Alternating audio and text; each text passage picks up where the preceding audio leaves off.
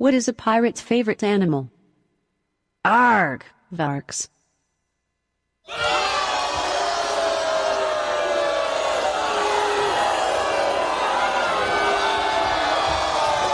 You're listening to Weird Medicine with Dr. Steve on the Riotcast Network, riotcast.com.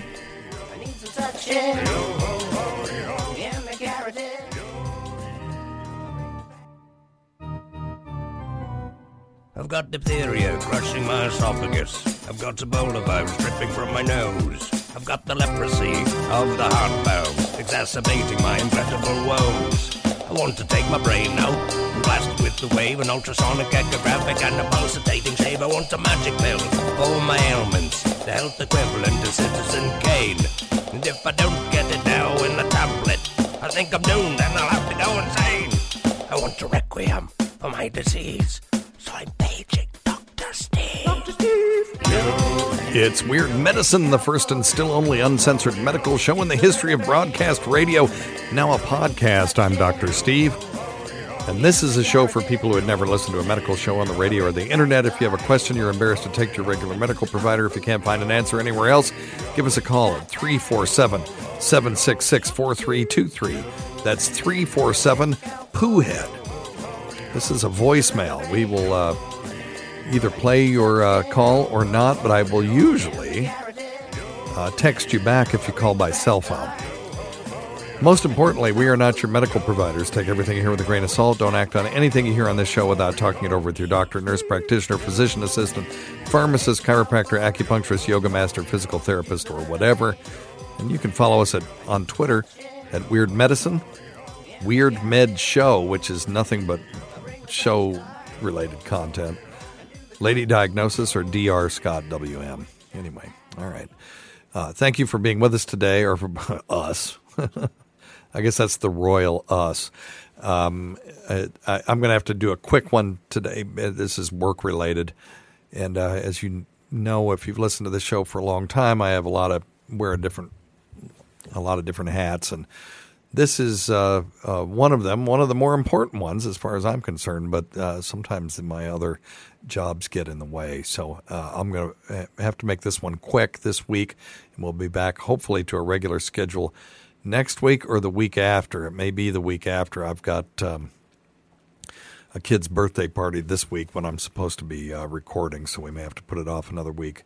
But uh, I'll try to have something good for you. Maybe a best of. We've got a new intern coming, and it's um, Cliff from the uh, Funniest Person in the Tri Cities. Turns out that um, he, um, uh, for those of you that saw that, uh, he was one of the finalists and uh, he needed uh, an intern credit, and uh, so he's going to be our intern. So he's uh, entertaining, and uh, I'm going to get him to cut up some best ofs that are theme based for his uh, final project, and we'll play some of those here as well. Don't forget stuff.drsteve.com. Please do use that. It helps keep Riotcast and Weird Medicine on the air. That's stuff.drsteve.com. And uh, there's uh, all kinds of links on there. Just click through those. And um, uh, there's also some uh, uh, show related uh, items on there that if you heard something on the show, and if there's something that you heard on the show that you can't find, let me know and I'll put it on there. It's stuff.drsteve.com. Uh, tweakedaudio.com uh, has the best earbuds on the uh, market for the price. Use offer code FLUID, F L U I D, for 33% off uh, any purchase. And that's a huge discount. It's insane. I don't even. I don't even know if we make anything off of that. I don't know how we how they could afford to pay us anything after they take 33% off. But uh, we really like them. And they're a Tennessee based uh, business as well, which I didn't know until recently. Check out Dr. Scott's uh, herbal website at simplyherbals.net. And um, if you are interested in going back and hearing old shows and premium content, which there is a little bit of premium content. I'm not going to lie, it isn't a lot. Uh, but for a buck ninety nine a month, you can uh, go to premium.drsteve.com, and then uh, you can have access to all of our shows uh, going back to uh, the beginning. And uh, the other thing that you can do with that is use that in concert with the Weird Medicine app that you can get on the iTunes Store or Google Play Store, and it really integrates very well with the premium program. All right. So anyway, thank you for that. Um, shingles vaccine. You know, there's a lot of uh, vaccines that are recommended for children. I'm getting this from sciencebasedmedicine.org uh, to give credit where credit is due. Um, there, you know, there aren't that many vaccines just for adults, and uh, uh, pertussis vaccine is one that adults can get. Uh, tetanus vaccine is another one that adults must get. Uh, tetanus is a. I've only seen one case of that in my career, and uh, the, uh, they say ten to twenty percent fatality from uh, getting tetanus. I think it's higher than that, uh, but that's what they say, and that's. I mean, that is a huge number. AKA uh, lockjaw tetanus gets its name because it causes tetany, which is a contraction or spasm of the muscles that won't let go. And so they call it lockjaw because you get tetany of the uh, facial muscle and you can't open your jaw. But usually you're so sick, uh, it, that's not an issue for you at that point. It would be an issue for the person examining you because they can't open your mouth because you have tetany of the uh, facial muscles. Anyway, so uh, get your damn tetanus vaccine. I had somebody the other day ask me if it's a problem if they get one before 10 years because you're supposed to get one every 10 years. And uh, our um, uh, protocol was if you get a wound and you don't know when your last tetanus shot was, go ahead and get a tetanus shot. And then write that down and then get one 10 years later. If you know when you got your tetanus shot and you get a dirty wound, five years is good. If you get a filthy wound, in other words, you uh, fall in a in a cow pasture and you uh, put your hands straight out and you fall into a cow patty that also has uh, a nail that's sticking straight up and it pierces your hand and uh, contaminates the wound with cow fecal matter. doesn't matter when you had your last tetanus shot, get another one right then. And there are protocols for these things. So if you're not sure, ask your primary care.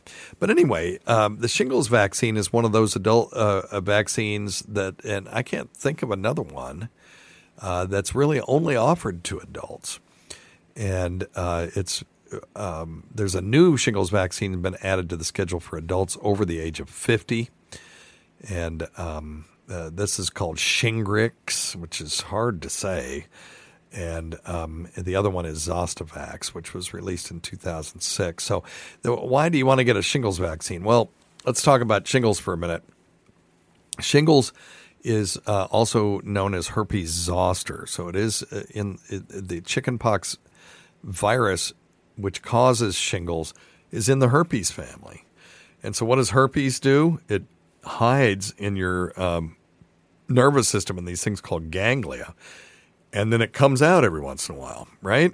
And so, if you have genital herpes, those uh, herpes simplex viruses will hide in these ganglia, and then when you get stressed or whatever the other trigger is, they come out and then cause um, a cold sore on your mouth, or they cause blisters on your dick or vagina, or other places. Um, if it happens on your hand, what's the name? Uh, GVAC used to know this one. It is. If you got it, if you said herpy, herpetic whitlow, oh, shit. Let's try that again. If you said herpetic whitlow, give yourself a bill. That would be correct. Um, uh, so so the this chickenpox is a herpes vex or a virus.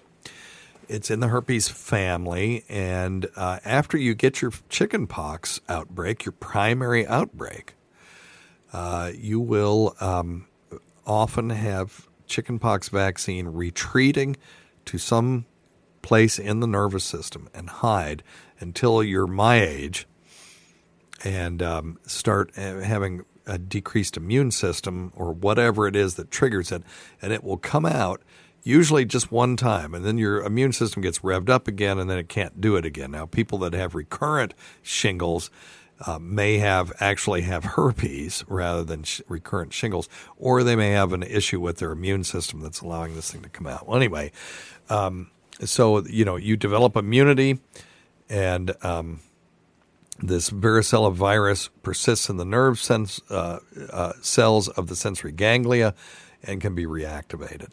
And so you say, okay, well, who gives a shit?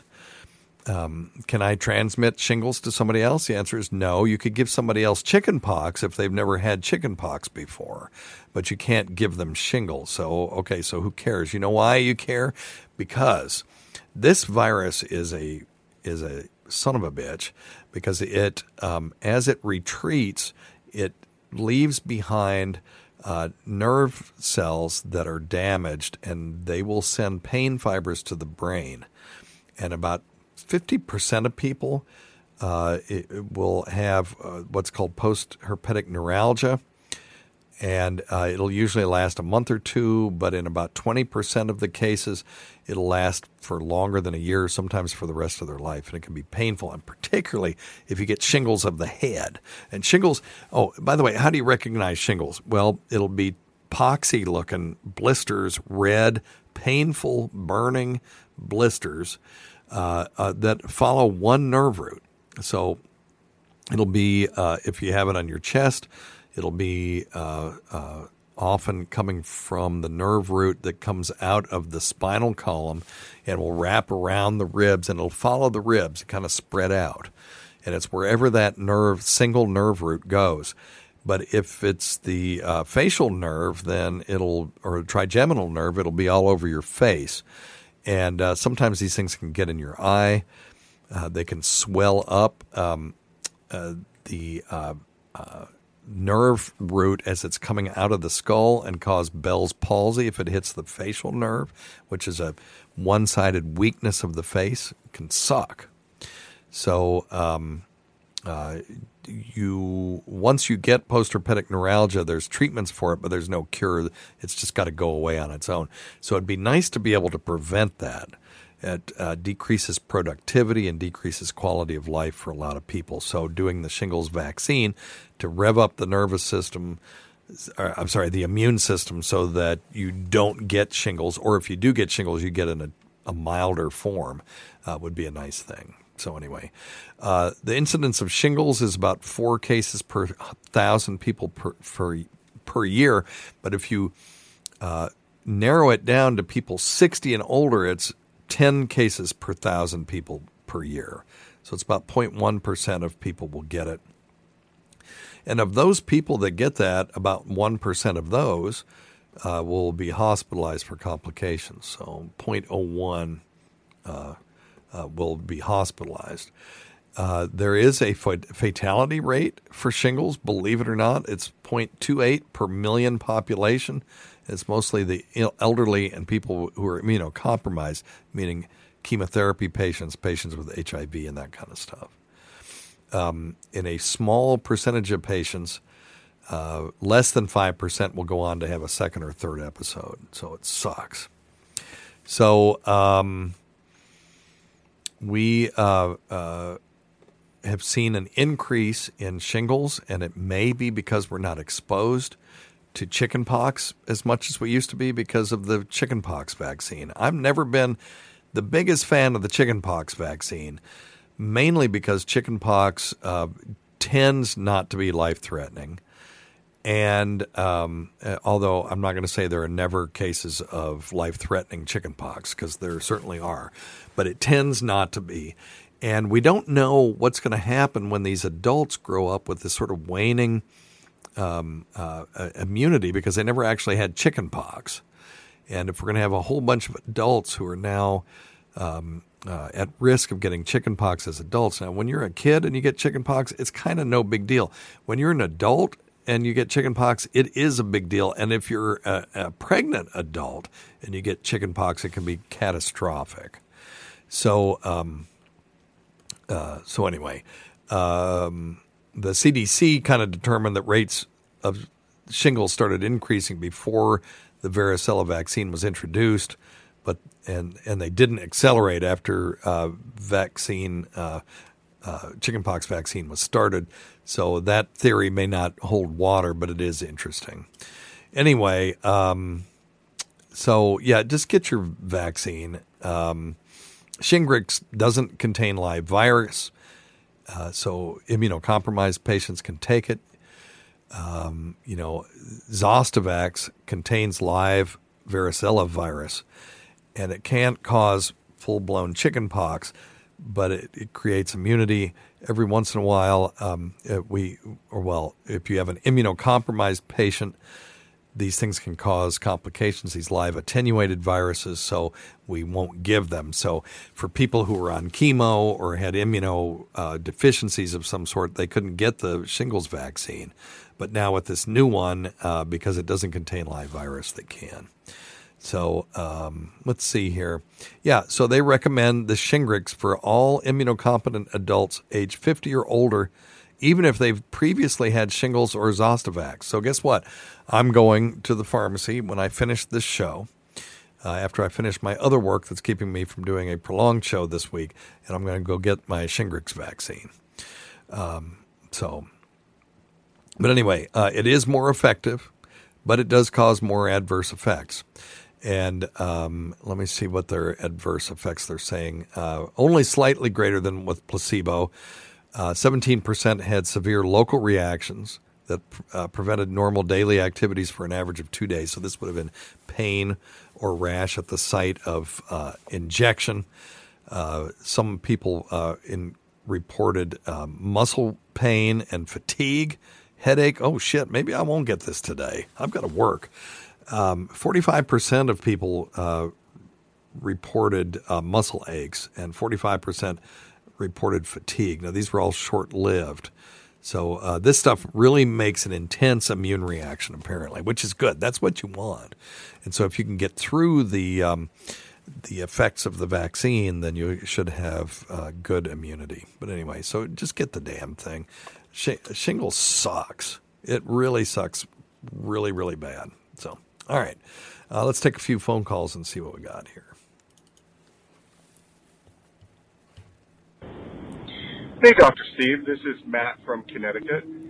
Uh, aside from being a 38 year old guy with a gut and shit like that, trying to be healthier, and I've noticed that my shin, basically, if you have your shin bone and and you kind of my right leg, and you kind of look at the basically go from the shin bone and go like 11 o'clock on the dial.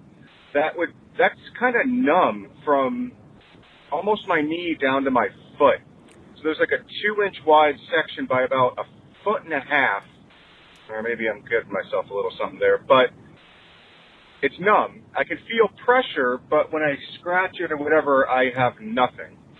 Is this something I should be worried about? Uh, if you could play that on the podcast, I'd appreciate it. Thanks so much. Yeah. Okay. Well, um, yeah, this is a nerve compression, uh, some sort of neuropathy. There are um, there's this thing called the peroneal nerve, and when you get a severe neuropathy of that, it can actually cause foot drop. But in some people, uh, this um, it, since it's 11 o'clock, I'm assuming that he means on the outside. So, uh, uh, so that would be on the outside of the left knee. Would be at 11 o'clock. Would be the lateral sural cutaneous nerve, and that, um, uh, if if it's compressed, uh, will cause numbness in that area. So, um, most of the time, this is caused by uh, some sort of trauma. Um, it can be musculoskeletal injury or nerve traction, compression, laceration, stuff like that. Uh, every once in a while, you can get a mononeuropathy from um, uh, diabetes. So I would get my blood sugar checked. Uh, if this really bothers you, you know, they can do a, a test of the nerves to see where the uh, compression is happening. Um, uh, it could even be as high as in the hip around the uh, sciatic nerve. So, um, you know, um, that's most likely what's causing this. Those nerves can grow back. Uh, the peripheral sensory nerves can grow back. It may take uh, six to 12 months, but you got to stop whatever is causing the compression in the first place. So, see your primary care and uh, uh tell them that you think you have a uh, peroneal uh, nerve injury and they can work you up if it's bothering you. Now, if you can live with it, you may I would still tell your primary care but you may be able to avoid a more expensive workup if if just telling you that's what it is. But if it starts to expand, if all of a sudden uh, you you have a, a, droopy foot or you're tripping over yourself more frequently, or uh, the numbness is starting to expand down the leg or up into the thigh, then absolutely. Uh, you want to get that uh, uh, worked up. And the way they would do that is through an electromyogram which is a needle test that they stick in you. A neurologist generally will do this, although physiatrists can do them as well, and some other people.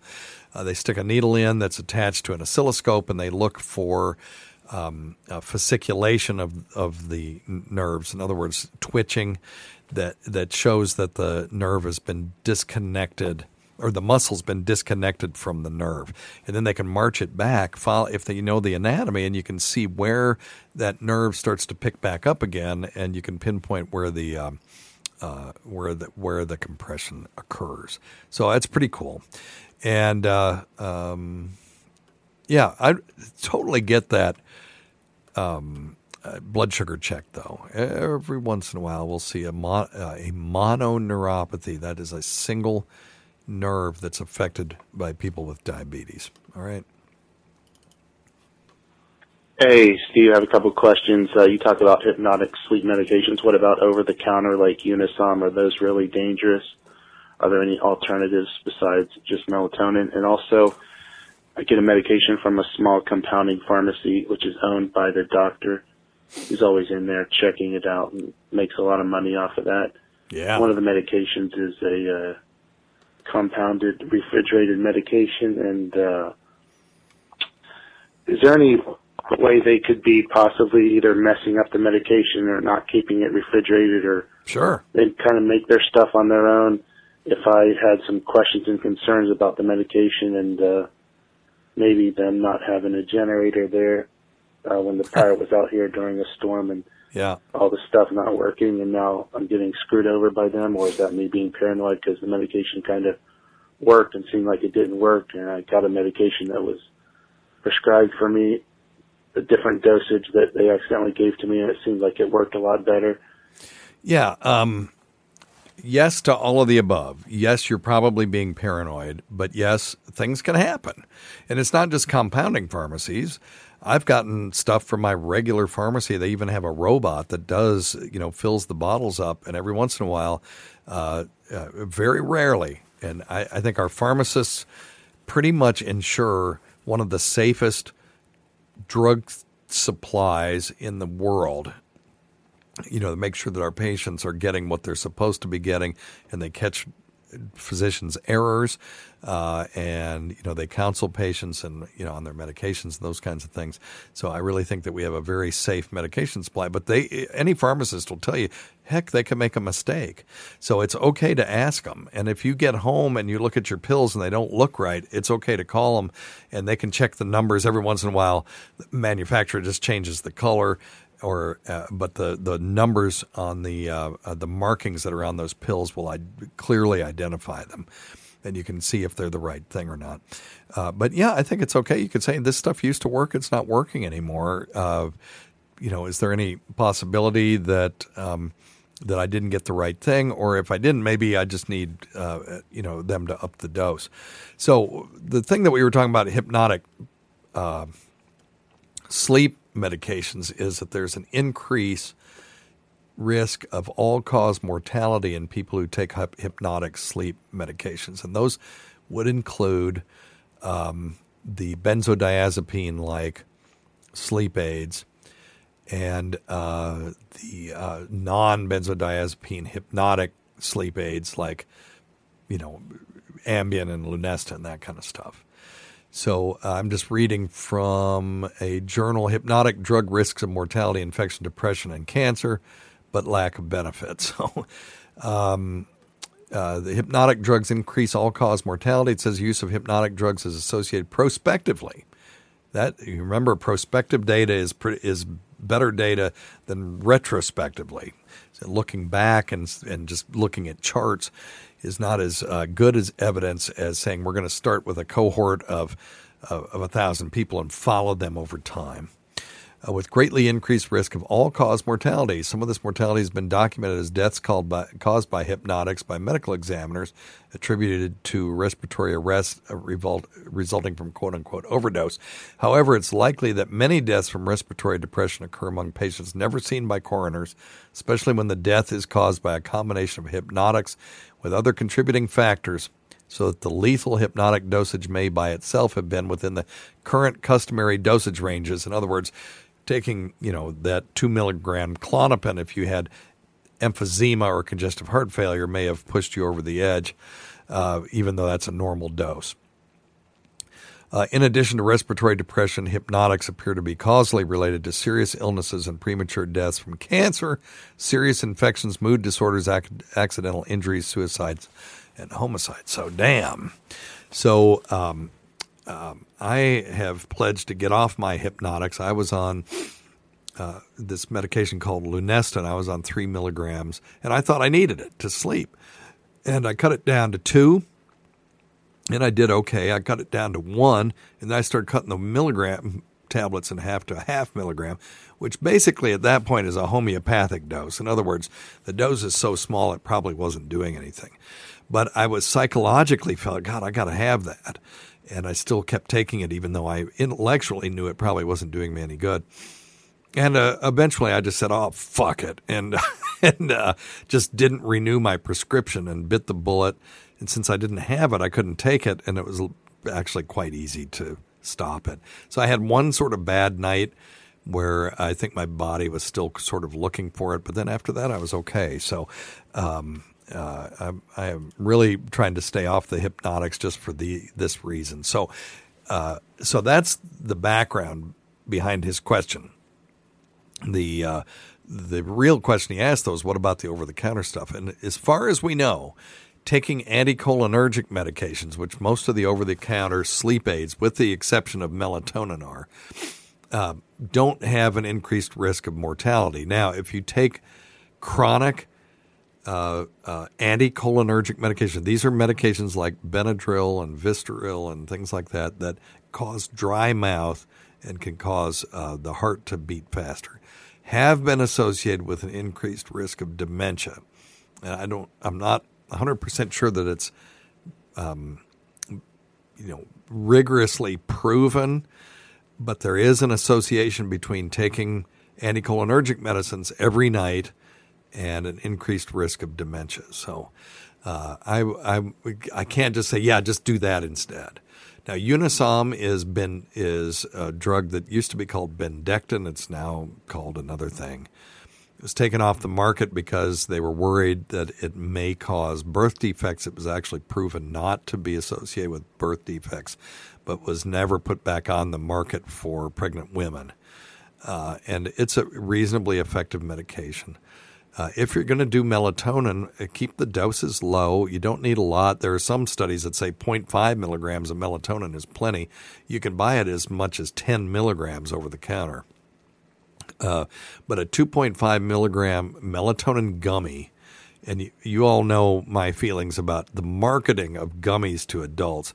I don't mind the gummies themselves because I really do think, particularly in the case of melatonin, you get good absorption of the drug because the the the delivery system, this sort of gel uh, thing, uh, just dissolves. Right? You take a pill. Sometimes the drug can bind to the clay that's in there, and the clay's got a, a big surface area, and it, the drug just can't get out of there. But the uh, gummies, that's not the case. So, uh, Dr. Scott and I are both convinced, without any proof whatsoever, other than our own experience, that the gummies work better. I just don't like the marketing when they call them Vita Craves. Like I, I, I crave the the gummy because it's so tasty, and I wouldn't take a vitamin otherwise. I don't care about my health. I just want it to taste. Good. Oh, pisses me off.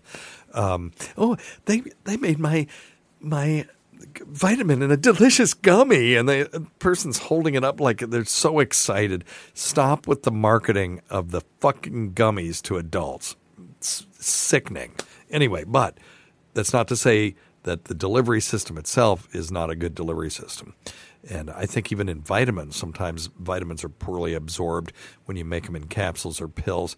But when you make it in a gummy, that gummy is going to disappear, leaving the molecule behind. There's nothing for that molecule to hide behind. So I don't think it's a bad idea. Anyway, uh, so, but melatonin gummies, 2.5 milligrams is a decent starting dose. If you've been used to taking hypnotics, if you've been on uh, Ambien for the last five years, you're going to have some withdrawal when you get off of that. So I would recommend tapering off of that. And if you just take melatonin the first night that you didn't take your 10 milligram Ambien, you're going to be pissed uh, it's not going to work very well for you. So talk to if you want to get off the hypnopt- hypnotics, hypnotics, the hypnotics. Talk to your primary care or whoever is prescribing them for you, and just ask them to do a nice slow taper over a period of about six weeks, and you should be able to get off of them without uh, going through a big withdrawal and without a lot of pain. Uh, but I, I am a bigger fan of the melatonin. It appears to be safe and not associated with naughty things, unlike the anticholinergics. But in a pinch, you're you've taken a, a, a trip to uh, Hawaii or you're coming back from Europe and you can't get your um, your uh, clock s- set and your primary care doesn't want to write you a prescription for sleep medication. Taking an over the counter sleep aid with or without a melatonin to reset your uh, biological clock, I think is an okay thing to do. All right. Um, let's do this one and we'll get out of here. Hey guys. Oh, is there a limit to how many times I can call this number and ask a question? No. because I may have exceeded that. No, just ask Stacy. There's no limit. Um, so I have carpal tunnel, self-diagnosed myself, but um, so I get the tingling in the fingertips and all that. But there are times when I could just be sitting there, and uh, sometimes it seems it has something to do with my posture because I have really bad posture. And if I sit up straight, It goes it feels away. like it it gets better. Uh-oh. then, so that made me think maybe I'm pinching nerves in the neck or some. Yeah. Um, so let's talk about that for a second. So carpal tunnel is a, um, a neuropathy. That's uh, we call it a compression neuropathy because it's caused by compression of the nerve in the wrist in the carpal tunnel, which is the tunnel of the wrist. If you think about it, how to look at your wrist. How are nerves and blood vessels going to get from the arm, you know, the well, from the spinal cord down the arm and then into the hand? They got to go through, and you feel it. It doesn't feel like there's any place for them to do that.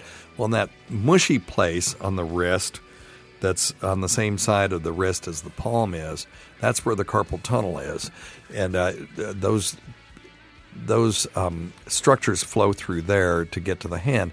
And if you play piano or you type a lot and you build up the muscles in there, they can actually decrease the um, space that those nerves have to pass through there, and you'll get numbness and tingling of the thumb, uh, first finger, and half of the um, no thumb, first finger, second finger, and half of the fourth finger, and then um, you can get the same thing if you get a compression of the funny bone, which is the nerve that passes through the uh, elbow. That's called ulnar neuropathy, and that's what I have.